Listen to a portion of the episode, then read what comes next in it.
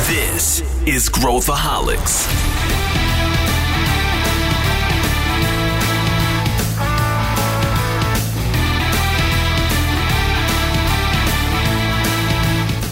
Olá pessoal, aqui é Pedro Weingärtner, sou o CEO da ACE e esse é Growthaholics, o podcast para quem gosta de inovação e empreendedorismo. E hoje a gente vai falar sobre um tema super contemporâneo, super novo para todos nós e que está dando muito pano para manga. É LGPD, dados, TikTok e China. E você com isso? Isso tem a ver com alguma coisa que nos impacta no nosso dia a dia? A gente deveria estar preocupado com isso, fazer algo a respeito nos nossos negócios. E para debater esse tema tão relevante, eu tenho duas figuras que são feríssimas em todos os aspectos que a gente quiser falar aqui sobre essa sopa de letrinhas. Eu estou aqui com o meu amigo Incier, tudo bem, Incier? Tudo bem, Pedro? Obrigado pelo convite, prazer estar com você novamente. Para quem não te conhece, comenta um pouquinho o que você tem feito aí, ou um pouquinho da sua bagagem para o pessoal. Minha carreira sempre foi muito mais ligado ao setor de e-commerce, internet, mas a vertente de e-commerce. Participei do startup do Submarino, então já faz um bom tempo, como empreendedor também, montando e-commerce próprios e mais recentemente trabalhando com o mercado chinês, fazendo essa conexão, ajudando os dois mercados a se entenderem, conectando as empresas na vertente de tecnologia e inovação. Legal, hein? E eu também estou aqui com a minha colega Mari Cortez, que já participou de outros podcasts aqui conosco. E a Mari, além de especialista em inovação, né, aqui no dia a dia do Ex Cortex, também é advogada. Tudo bem, Mari? Oi, pessoal, tudo bem? Prazer estar aqui com vocês para debater esse tema tão atual e interessante. Vai ser um debate bem bacana. Legal. Bom, para a gente aquecer os motores aqui, o pessoal, a gente costuma dizer que tem episódios aqui do Growthaholics que a gente precisa de um bloquinho para ouvir. E esse eu acho que é um deles. A gente vai ter que falar de muita informação, muita coisa legal.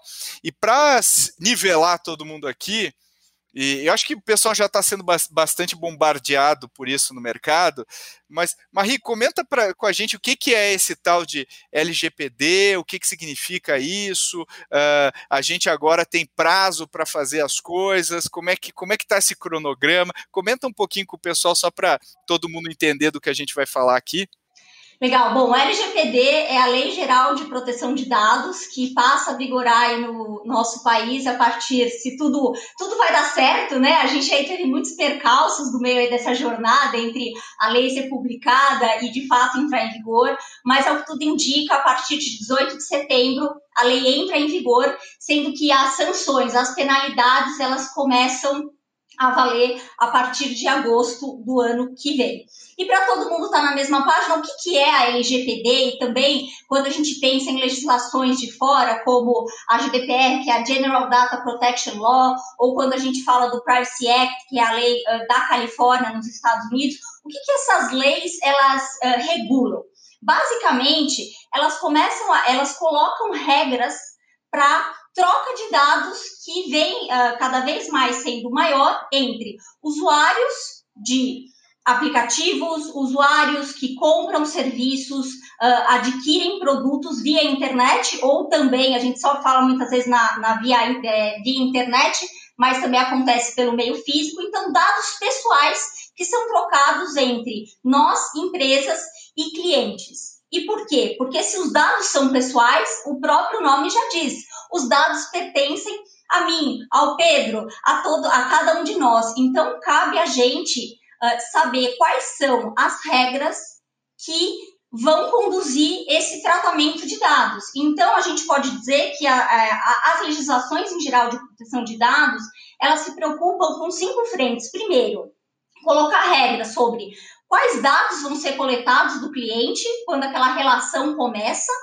Para que esses dados vão ser coletados? Se esses dados eles vão ser compartilhados com terceiros, e se forem compartilhados com terceiros, o que esses terceiros vão fazer com os nossos dados? Até quando esses dados vão ficar de posse daquela pessoa jurídica?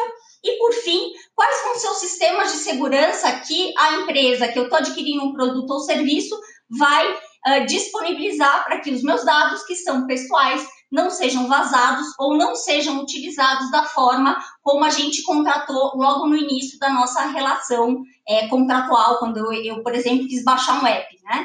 Então, basicamente, em Minas Gerais, é isso que as leis de proteção de dados procuram disciplinar e colocar em regras, né? Eu costumo dizer que com as leis de proteção de dados, a gente saiu do cenário onde a gente coletava todos os dados, a gente tinha aquela forma de, olha, a gente coleta tudo o que você quiser e depois a gente vê o que faz e a gente parte para um outro cenário onde não, você primeiro precisa pensar muito bem quais dados você vai coletar para, de fato, utilizar de acordo com a finalidade que você contou para o seu usuário que você ia utilizar. Fantástica explicação. Eu acho que é isso que a gente está vendo hoje, né? O pessoal, muita gente que acha LGPD é aquela coisa que a gente tem que confirmar os cookies quando a gente entra no site, porque hoje é a coisa mais irritante, todo mundo tem que ficar apertando aquele negocinho. E aí começam os conflitos, né? Porque o LGPD é brasileiro, nos Estados Unidos a gente tem outra, na Europa a gente tem outra, e na China a gente também tem outra, né? Então, como é que você vê esse cenário hoje global aí, de essa pororoca aí de leis e confusão entre os diversos países? Qual que é a tua leitura aí sobre o que está acontecendo hoje no mundo? Acho que é interessante, Pedro, a gente tem essas diferenças regionais ou entre países, porque ela acaba estabelecendo talvez até mais uma barreira de entrada para as empresas, pensando do ponto de vista de um empresário, empreendedor, porque ele pode acabar limitando ou te empurrando para algumas estratégias que normalmente talvez você não fizesse. E acho que aí um dos nossos temas de hoje é exatamente a questão toda da ByteDance. Ela provavelmente, se de fato acontecer o banimento ou a venda do TikTok, que depois a gente pode falar um pouco mais sobre isso, ela vai forçar uma estratégia que não necessariamente é o que eles estavam pensando até então. A ByteDance, que é a holding, que tem, além do TikTok, uma empresa chinesa que, além do TikTok, tem mais de 40 aplicativos diferentes. O TikTok é o aplicativo, é a versão internacional do Douyin, que é o mesmo aplicativo, mas só para o público chinês. Então, eles já faziam essa distinção. Então, um chinês não acessa o TikTok e vice-versa. Então, eles já tinham essa diferenciação e o TikTok era meio que o ponto de lança para a empresa se internacionalizar. E a partir dessa mudança, pode ser que a empresa precise focar mais para o mercado interno ou precise pensar em outras estratégias. Então, o que é interessante nisso é uma legislação que cada país tem um. Então, no processo de expansão, antes a gente pensava muito, coloca o aplicativo numa App Store e já estou vendendo pelo mundo todo, né, Pedro? Até alguns anos atrás era muito fácil isso. Agora a gente tem que se adequar na realidade de cada um. Além de pensar o mercado, a gente tem que pensar a legislação. Então, é mais um fator que pode ser bom ou ruim, né? Depende de que lado da mesa você está, né? Eu quero explorar essa questão dessa guerra fria aí que a gente tá entrando, né, tá vivendo, mas eu queria, antes da gente entrar num debate aí mais de negócio, eu queria só perguntar para a Mari. Mari, você acha, sua avaliação crítica, tendo implementado, tendo estudado a fundo aí LGPD, você considera que a nossa legislação é uma legislação boa? Ou você acha que ela é over? Qual que é a tua avaliação crítica em relação para o brasileiro, empresário médio brasileiro? Como que você acha que ela acontece? Assim, qual o seu ponto de vista sobre isso? Eu gosto muito da sua pergunta, porque muitas vezes a gente tem a síndrome do vira-lata, né? Fala, nossa, que legislação horrorosa, tem um monte de regra, um monte de especificação, não vai funcionar isso. Só que muito pelo contrário, né? A gente vem discutindo a LGPD há muito tempo e foi uma lei que ela teve a contribuição de vários setores da economia e que trouxeram várias visões diferentes para a construção da nossa legislação. Então, ela é sim uma boa legislação, ela tem regras que são claras, a gente consegue aplicar, mas é claro que A gente tem ali alguns textos de alguns artigos, eles geram controvérsia. A gente tem, por exemplo, não só essa parte de que a gente demorou muito tempo para a lei ser aprovada, mas tem a questão agora, ok, começa a valer dia 18 de setembro, legal, mas a gente não tem a Agência Nacional de Proteção de Dados, que é o órgão competente que vai dizer para todos os setores econômicos, para todos os players do mercado, quais são as diretrizes que ela espera que as empresas sigam. Só que a gente ainda não tem esse órgão completamente composto em atividade. Então, é lógico que a gente tem alguns pontos aí divergentes na nossa legislação, mas se a gente for olhar ela de uma forma mais global, ela é sim uma boa legislação e eu acredito que ela veio para trazer mais segurança para os dados de todos nós, porque, de novo, né, gente, a internet, ela veio como uma avalanche na nossa vida. Quando a gente, na verdade, assim, quando a gente se deu conta, a gente estava colocando, fazendo várias compras online, nossa vida toda online, e a gente nunca tinha parado para pensar o que a gente fazia com os dados. E agora, essa legislação, a gente percebe que traz mais consciência não só para as pessoas físicas, mas também para as pessoas jurídicas que vão ter que seguir essas regras. Porque, poxa, é justo uma empresa também pegar os nossos dados e fazer o que ela quiser? Não, desde que tenham regras claras, aí ela pode e utilizar uma base legal que esteja ali acordado com o cliente, eu não vejo problema nenhum. Então, eu vejo, sim, com bons olhos a nossa legislação, apesar de ter aí alguns pontos que a gente discorda um pouco, sabe, que são ali um pouco controversos. E a gente, é bom lembrar também que a nossa legislação se inspirou muito na legislação europeia, que é considerada um modelo de legislação quando a gente fala de proteção de dados. A legislação americana ela é mais branda do que a europeia e a brasileira, se a gente for comparar? Olha, falar de legislação americana é um pouco... É um assunto bem complexo, porque Estados Unidos tem aquela história de que cada estado pode ter a sua lei específica. Mas quando a gente vai olhar de uma forma global, não, as legislações dos Estados Unidos também são bem rigorosas, tanto que a gente pode ver que os grandes players do mercado estão sofrendo várias ações, vários processos investigatórios por conta de supostas violações ao direito dos titulares de terem ciência total do que está acontecendo com os dados deles. E aí, pegando esse gancho do que está acontecendo hoje no mundo, acho que a gente podia situar o nosso ouvinte aqui de toda essa trama que está acontecendo, né, que o Win mencionou a ByteDance, TikTok e tal. Vamos tentar reconstruir tudo o que está acontecendo para a gente colocar esse caso na mesa para discutir. Se vocês quiserem dar o contexto aí para o pessoal, aí a gente começa a discussão. Não sei se você quer começar, Ian. Vamos lá. Então, como a gente estava falando naquela hora, existe uma empresa chamada ByteDance, uma empresa chinesa sediada em Pequim, que já tem cerca de 6 anos, se não me engano, 6, 7 anos. Ela começou principalmente produzindo aplicativos. No início, ela teve um primeiro grande aplicativo que aqui no Brasil, inclusive, chegou a ser lançado, o TopBuzz, e lá na China chama Toutiao. Toutiao, ele é um agregador de notícias, então ele pegava notícias de fontes diferentes, trazia e começava a mostrar para o usuário final. Mas o que é importante por trás disso é a tecnologia de recomendação, o engine de recomendação. Na época, eles falavam muito que é uma empresa, um agregador de notícia que não tinha nenhum jornalista, porque ele se alavancava em cima desse conteúdo. E esse desenvolvimento dessa tecnologia de AI, de recomendação, acabou sendo a base para desenvolver vários outros aplicativos. Então, eles têm aplicativo de vídeos curtos, short videos, de live streaming, de games, começaram a entrar em educação. Todas a gente acaba olhando muito mais o TikTok, que é o produto de live streaming que fica no Ocidente, que é o que a gente conhece mais, mas na China eles têm uma série de outros. E a gente também sempre tem a impressão que são os vídeos curtos, né? O aplicativo das dancinhas, a gente acaba falando meio pejorativamente. Mas por trás disso, mais do que ser uma rede de vídeos, é uma empresa que sabe como recomendar os vídeos, recomendar o conteúdo. Então, cada um desses 40 e tantos aplicativos usa isso por trás.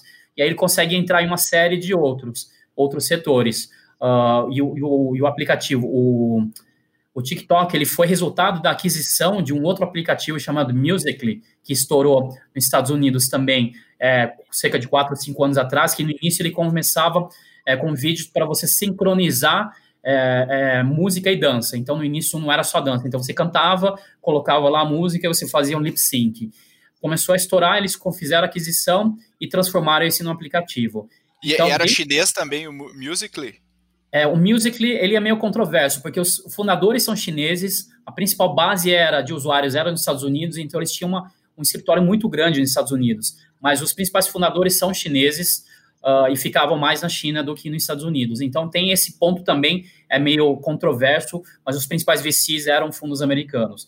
E aí, o que aconteceu? Eles fizeram essa aquisição, não passaram pelo rito normal, o rito completo lá da avaliação do órgão de competição de monopólio também. Então, esse é um dos pontos que estão sendo questionados agora. Então, é um pouco parecido com a situação onde você não consegue pegar um cara pela principal infração que ele comete e pega por um secundário, mas aí acaba levando junto porque você não consegue acusar. Então, dentro desse aspecto, você tem essa empresa ByteDance, agora dentro no furacão da questão da relação China e Estados Unidos, que já vinha se agravando nos últimos anos e tinha como talvez o grande centro a Huawei, que é aquela empresa de tecnologia, principalmente de servidores, de telecom, e nos últimos anos conhecido pelos celulares, meio que a ByteDance é a segunda empresa que está dentro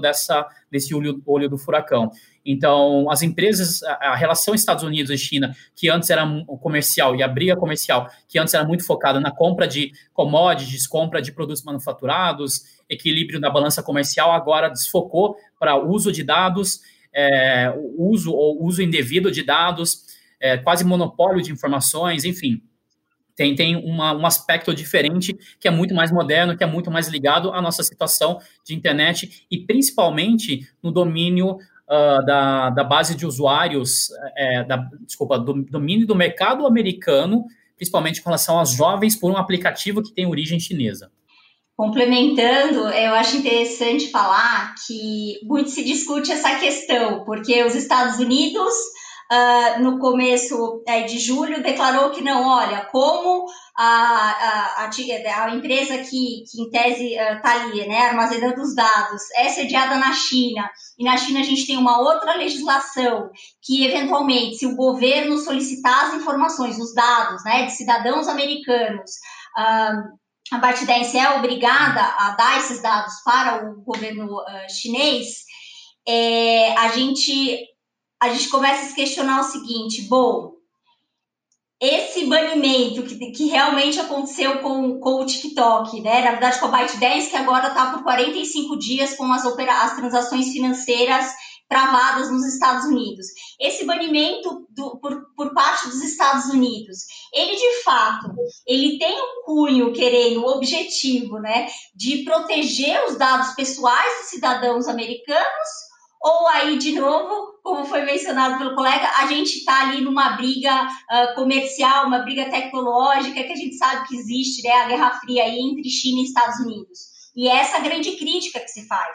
É claro que a gente, várias autoridades vêm pedindo esclarecimentos para o TikTok, ele vem sofrendo alguns processos, assim como outras empresas, a gente tem Facebook, tem Google, que vem sofrendo alguns processos judiciais por conta de dados pessoais, mas fica essa dúvida, é mesmo? Será que os Estados Unidos está preocupado com os dados pessoais dos cidadãos americanos ou será que realmente a gente está falando aí de novo de uma Guerra Fria, né? Então fica essa dúvida, porque se a gente for olhar, por exemplo, o Google já sofreu processo, o Facebook, a gente tem o caso do Cambridge Analytica, né? Que lá em 2018, o Facebook, ele coletou de forma indevida, sem o consentimento dos usuários, uma série de dados para utilizar na época da campanha eleitoral. Em nenhum momento ele teve as suas transações banidas, né? Suspensas. Ele sofreu o processo de investigação, foi punido, tudo certo. Mas por que essa diferença de tratamento? E aí, do ponto de vista legal, a gente muito se questiona. Poxa, os Estados Unidos, que é um país que se diz a favor do Estado Democrático de Direito, onde o devido processo legal deve acontecer, por que que isso tá? Por que que a gente tem aí dois pesos e duas medidas? Então, todos os gigantes da tecnologia, quando a gente sabe que eles vazam dados ou que eles estão coletando dados, armazenando de forma indevida, por que que não existe esse banimento de transações financeiras? Porque só com o TikTok, que é uma empresa, no fim do dia, detida por uma empresa chinesa.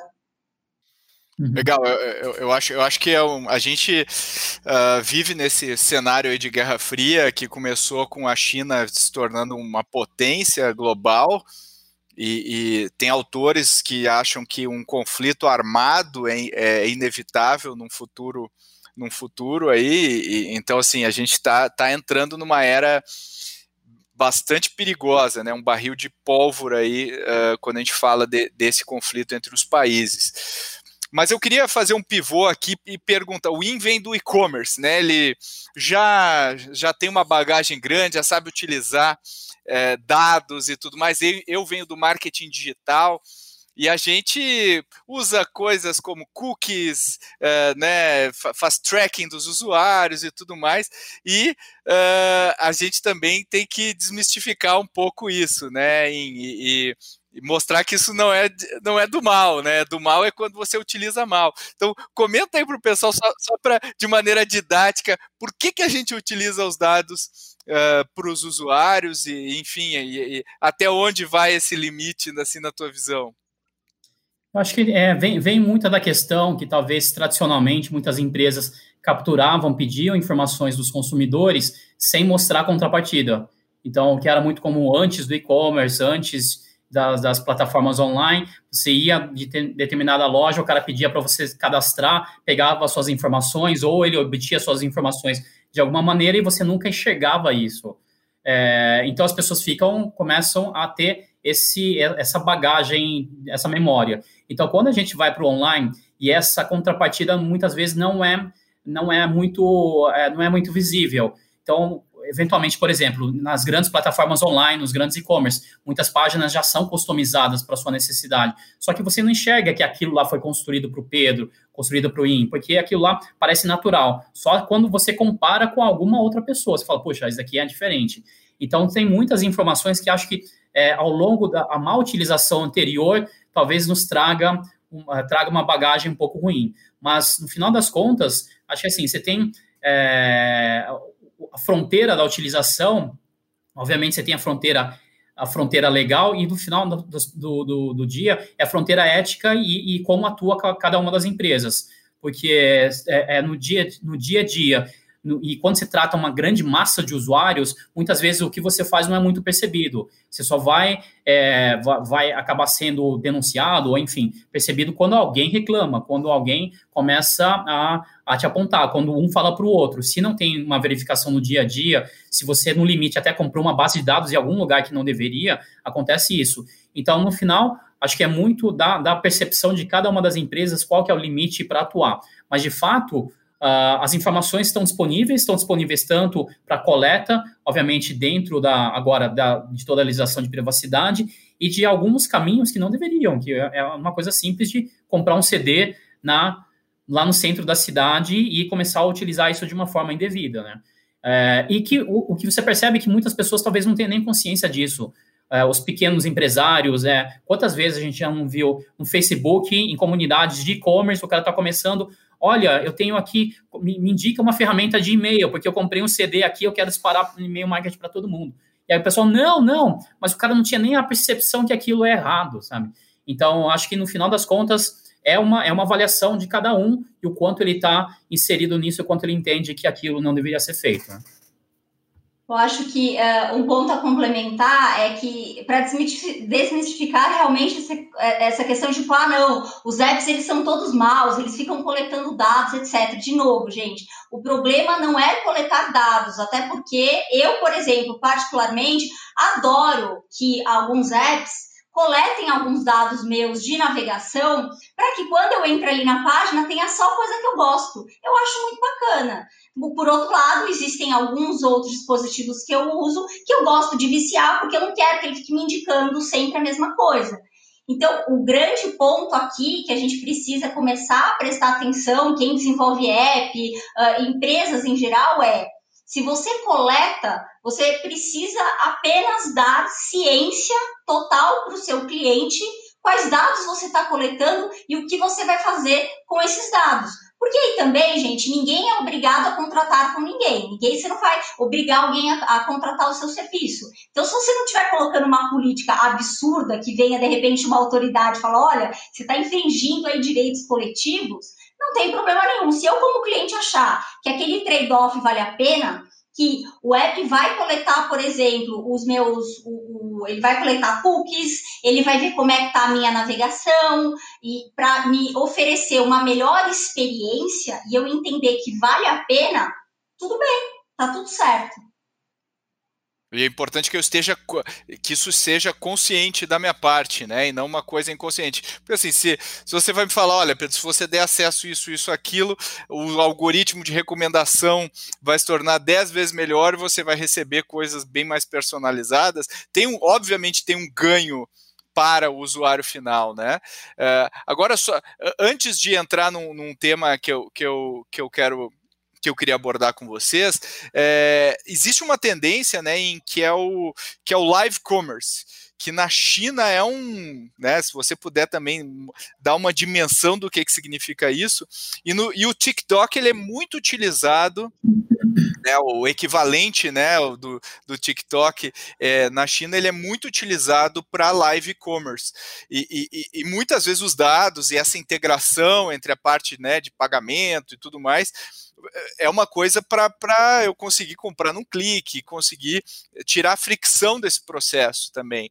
Então, comenta um pouquinho o que é isso aí, só para o pessoal entender, que eu acho que é uma tendência que é inevitável globalmente, e no Brasil, né, a gente começou agora com as lives e tal, meio que tangenciando isso aí, mas eu acredito que isso vai se tornar meio que o nosso dia a dia, né?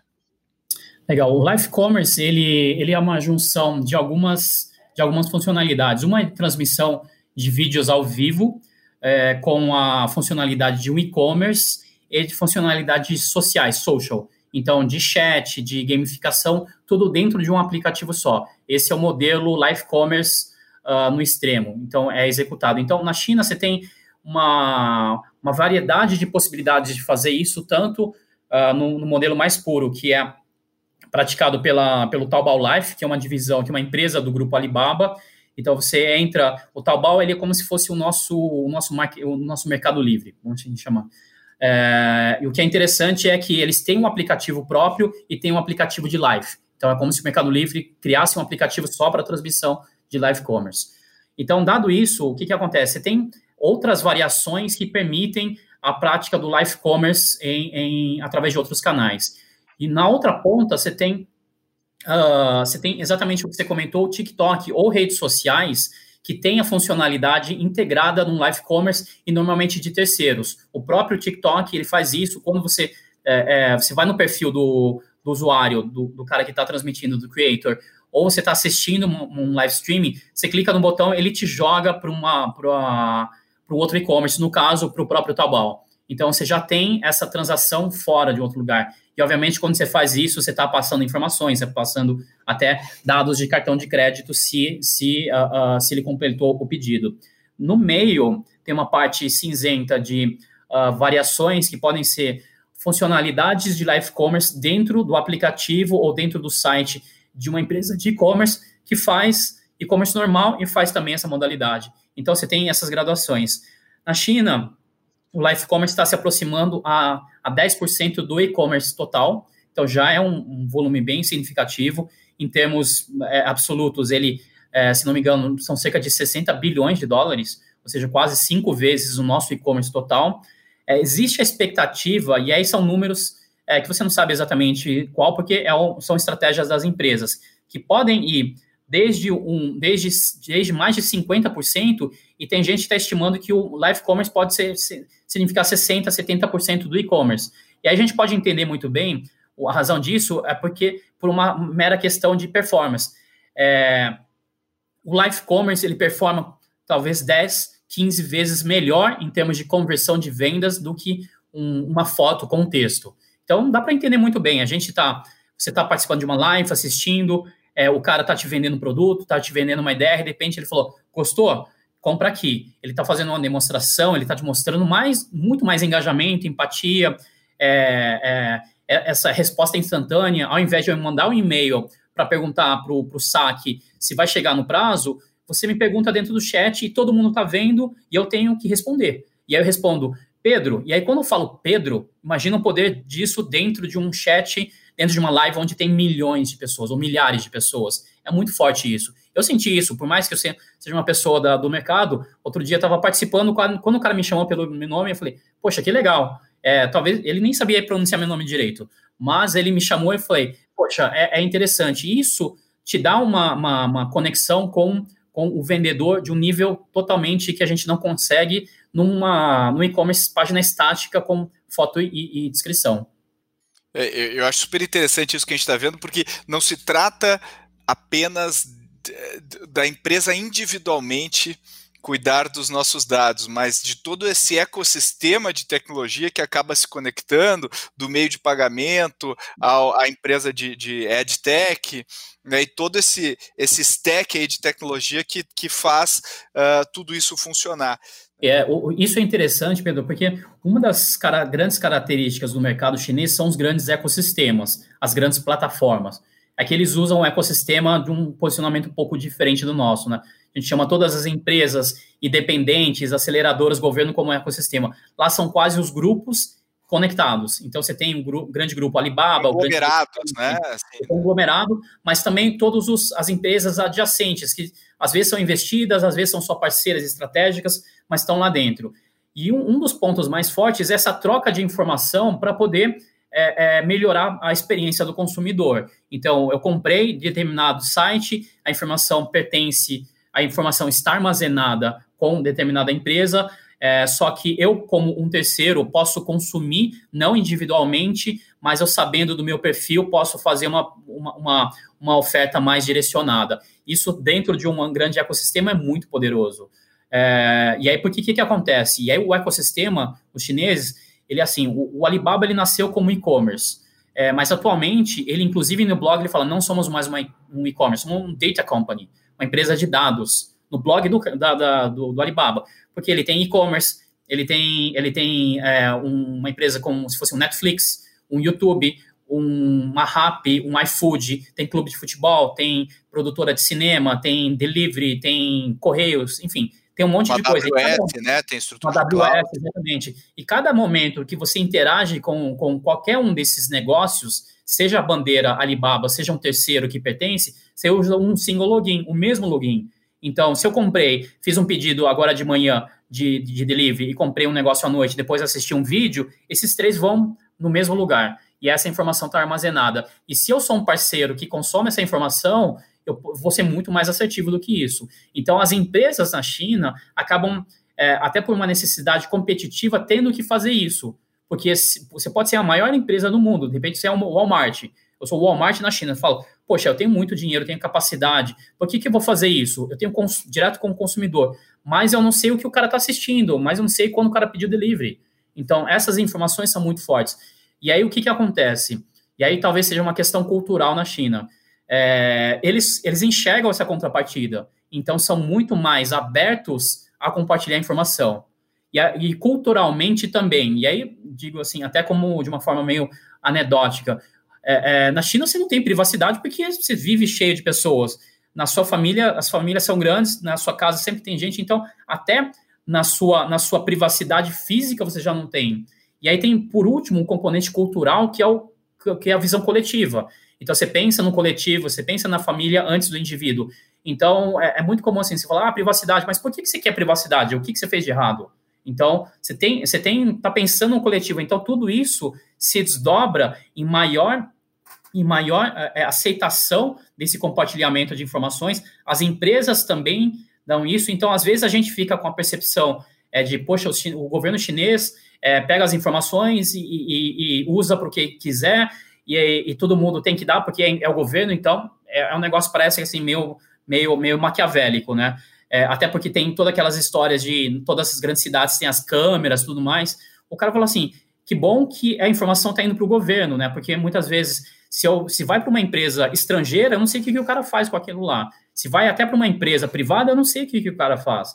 Então, acho que tem essa questão cultural que permite isso, que viabiliza e facilita. Então, os chineses não têm muito problema. Obviamente, acho que agora também, com mais interação com o mundo ocidental, começa a se preocupar, são valores, os mais novos têm valores um pouco diferentes dos mais antigos, das gerações dos meus pais, das minhas gerações, e talvez daqui a 2 ou 3 gerações o cara vai ter uma cabeça diferente. A privacidade é muito maleável, é muito dinâmica, né? Então isso pode ser, de repente a gente vai fazer essa live daqui a 5 anos, você fala, mudou completamente, é porque as pessoas tiveram, a dinâmica do mercado mudou e a cabeça também mudou. Então, mas acho que esse é um ponto muito importante. Quando as empresas perceberem isso, acho que muda muito o jogo. Fazendo um pivô aqui para os Estados Unidos, nosso amigo Zuka, né? O nosso amigo Zuka tá, quando a gente olha ele as fotos dele hoje em dia, ele tá abatido, tá levando porrada todo dia. Está envelhecendo que nem o presidente, né? Quando pega o presidente final de mandato, né? O Zuka entrou o garoto prodígio, vai sair um senhor de meia idade desse processo. Mas o que a gente está vendo nos Estados Unidos e aí a Mari falou do Cambridge Analytica, de tudo que aconteceu aí com as eleições, e agora vai ter novas eleições, está todo mundo super preocupado, desde de fraude nas urnas a manipulação através das mídias sociais. E se a gente for olhar as empresas americanas, elas têm também uma influência bem grande nas nossas vidas. Se a gente pensar aí tudo que rola dentro das propriedades do Facebook, Instagram, WhatsApp e o próprio azulzinho, a gente compartilha um monte de coisa. Mas tem uma empresa que tem mais do que qualquer outra somada, né, Mari? Qual que é essa, Mari? Você está fazendo sorrisinho? O Google, como não, né? A gente fica falando tanto que o TikTok é o mal da história, etc. Mas se a gente for pensar que quanto maior dados, né, quanto mais dados uma empresa tem, maior o risco de desses dados serem expostos ou serem utilizados de uma forma indevida, a gente deveria olhar para o Google, né? Não é à toa que o Google sofre, já sofreu, vai sofrer ainda vários processos judiciais e investigações. Só para a gente ter um comparativo aqui, o TikTok ele tem por volta de 800 milhões de usuários, tem mais ou menos uns 2 bilhões de downloads. Aí você fala, é muito. Mas aí quando a gente olha para o Google ele contabiliza mais ou menos por volta de 6,9 bilhões de buscas por dia e até o final deste ano estima-se que nós teremos 3 bilhões de contas de Gmail. Ou seja, se a gente colocar numa balança, a gente precisa olhar também como é que o Google está trabalhando com os nossos dados. Não é à toa que o Google, assim como o TikTok, gente, só aqui um parênteses, o TikTok, ele já vem alterando a sua política de privacidade, a sua política de cookies ao longo desse tempo, tanto que a última política de privacidade deles foi atualizada agora em julho de 2020. É a política perfeita? Não é, mas já melhorou muito. Por quê? Porque, como o próprio Ian falou, não são só as autoridades, né? Os consumidores, os clientes vão mudando esse conceito de privacidade que eles têm, começam a entender melhor o que significa de dar os dados, de fornecer os dados, e começam também a exigir que essas empresas mudem.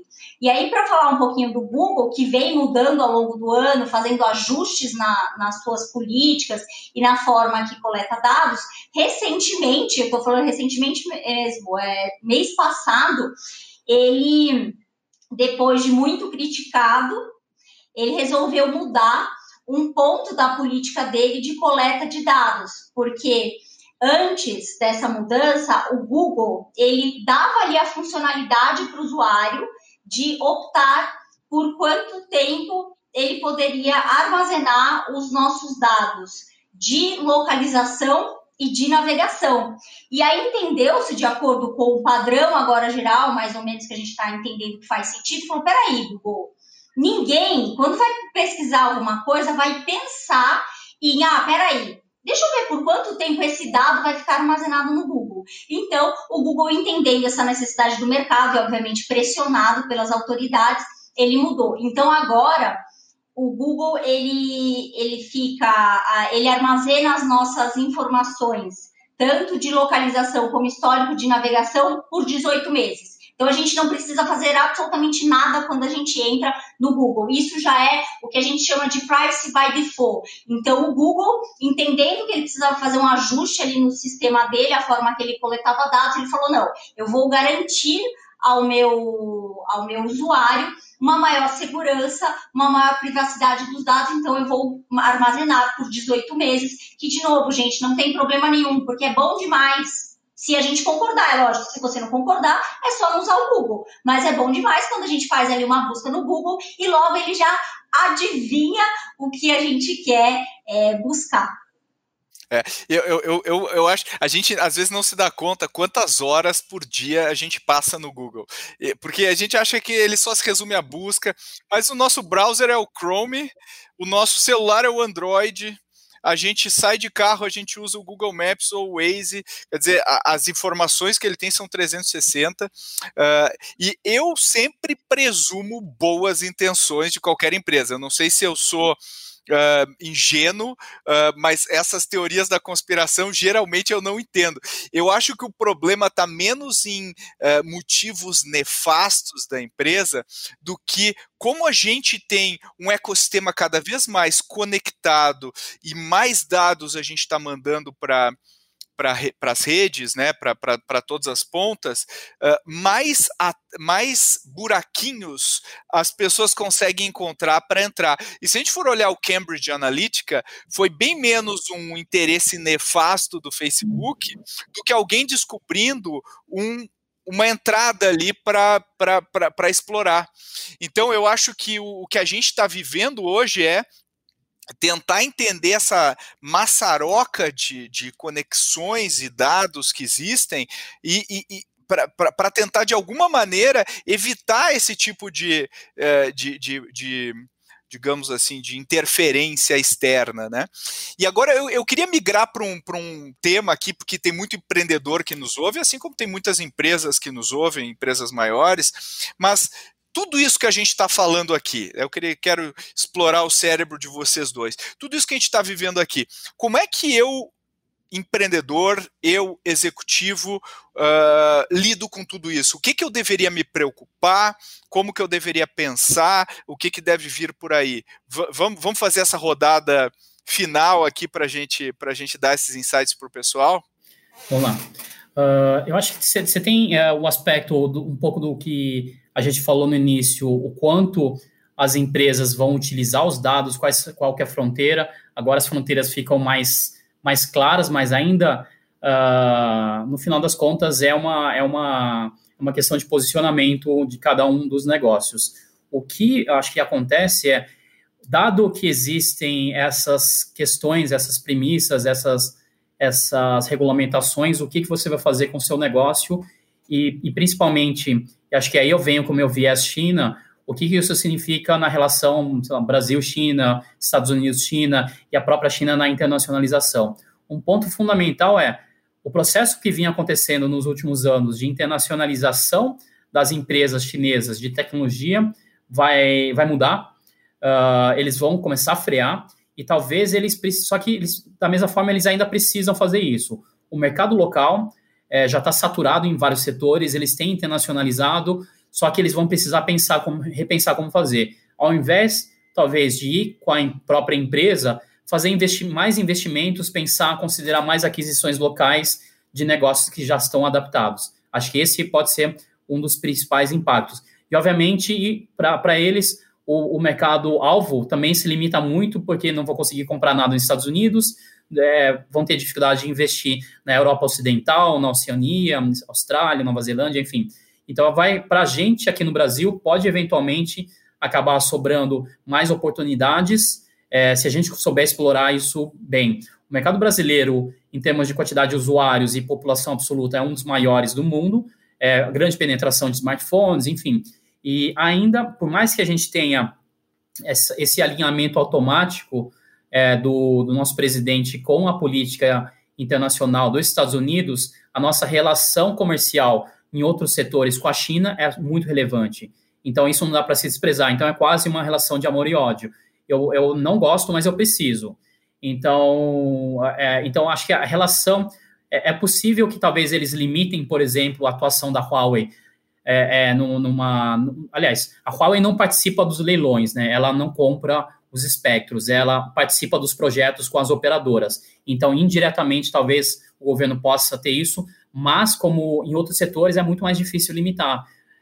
Então, talvez as empresas possam olhar com melhores olhos aqui para o Brasil. Isso para os nossos empreendedores, para o nosso mercado, um ecossistema de startup, pode ser vantajoso. Uma coisa que, teoricamente, talvez a gente poderia ter usufruído nos últimos anos e nunca aconteceu em grande escala, pode ser que, da mesma forma que a pandemia nos empurrou ladeira abaixo em várias situações, essa é uma oportunidade que se abre forçadamente, não por necessariamente porque nós somos um baita mercado, mas eles tiveram que vir para cá porque os outros se fecharam.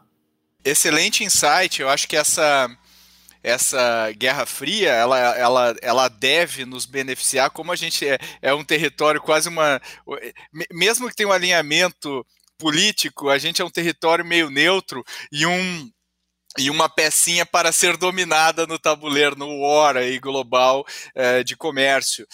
Então, eu acho que ambos países vão buscar oportunidades no Brasil e acho que isso deve abrir, deve ser muito bom para o ecossistema de inovação como um todo brasileiro.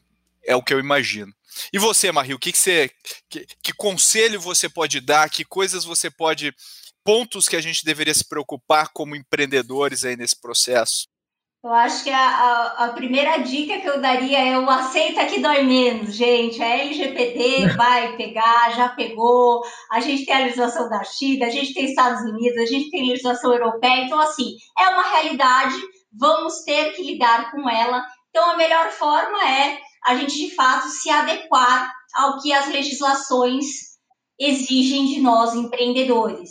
E, assim, dando ali, pensando em dicas práticas, quando você for pensar no seu negócio, pensa o seguinte, esquece aquela história de coletar tudo e depois ver o que você vai fazer. Primeiro, solicite apenas os dados que, de fato, você precisa para prestar aquele serviço, sem, obviamente, deixar de garantir uma boa experiência para o seu cliente. Então, tenha em mente o famoso menos é mais. Tá? Segundo ponto, seja transparente com o seu cliente em como esses dados vão ser usados, se você vai compartilhar com terceiros ou não, se você vai usá-los quando ele estiver navegando na internet, se vai coletar dados, não tem problema nenhum, gente, desde que haja transparência. Todo mundo gosta de se relacionar com empresas que são transparentes, que jogam limpo. Seu cliente não vai ser diferente. O terceiro ponto é garanta que o seu usuário tenha o controle fácil desses dados. Então, o que eu quero dizer com isso? Poxa, ele consegue entrar fácil ali no seu app, no seu site e controlar quais são os cookies? Ele consegue ter acesso a um canal específico para ele saber o que está acontecendo com os dados ou tirar alguma dúvida?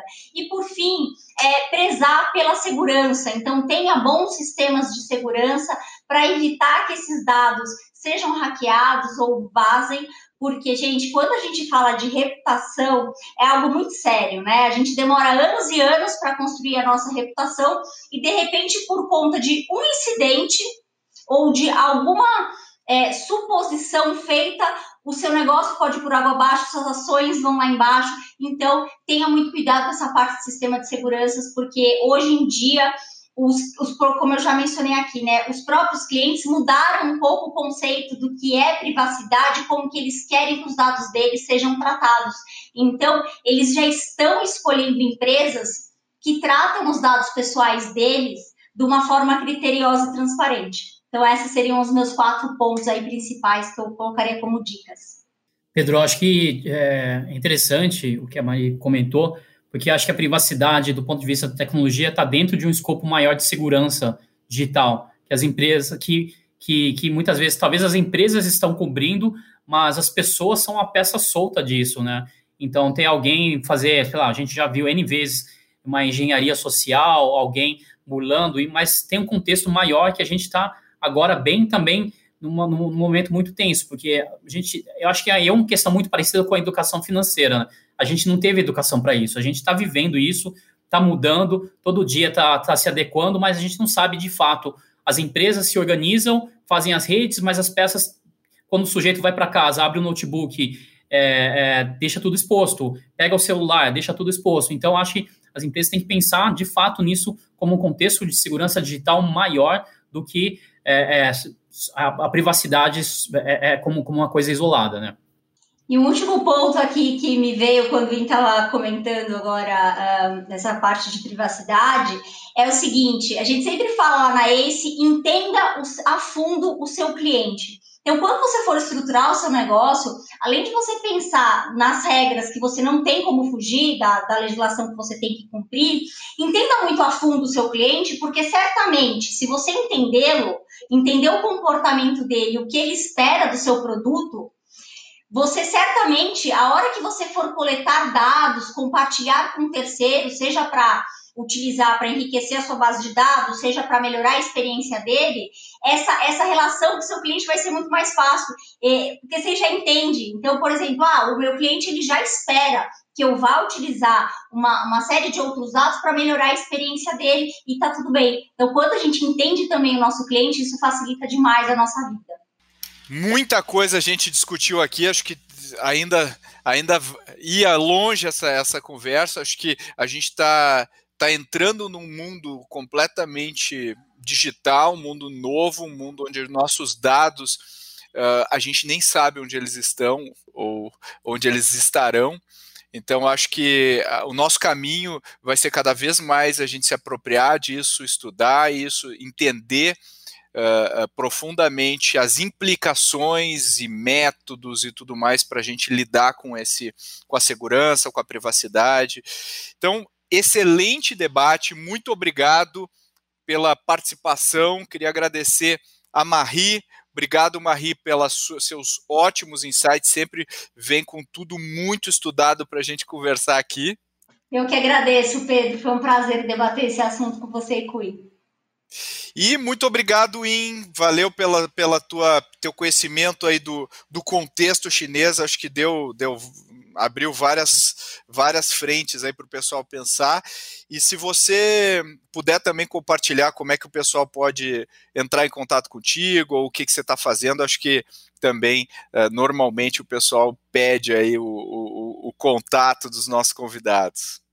Legal, Pedro, obrigado pelo convite, obrigado a Mari também, por ter participado junto com esse debate tão interessante. É um tema, para nós como empreendedores, sempre instigante. É aquela coisa que muitas vezes você deixa para resolver na última hora, mas você sabe que tem que fazer, né? Então, quando você está num debate desse, você fala, é importante, porque é mais um dos pontos que a gente tem que se preocupar. Bom, nos últimos anos, como eu comentei, venho fazendo essa ponte Brasil-China de negócios, trazendo startups, elevando brasileiros, e agora na impossibilidade de viajar, a gente tem feito isso virtualmente, essa troca de conhecimentos, isso que a gente acabou de fazer, de desmistificar alguns pontos, é uma das atividades chaves nossas. Eu estou à disposição nas redes sociais, qualquer rede, inclusive no TikTok, então vocês podem me encontrar lá com o meu mesmo login, Incier.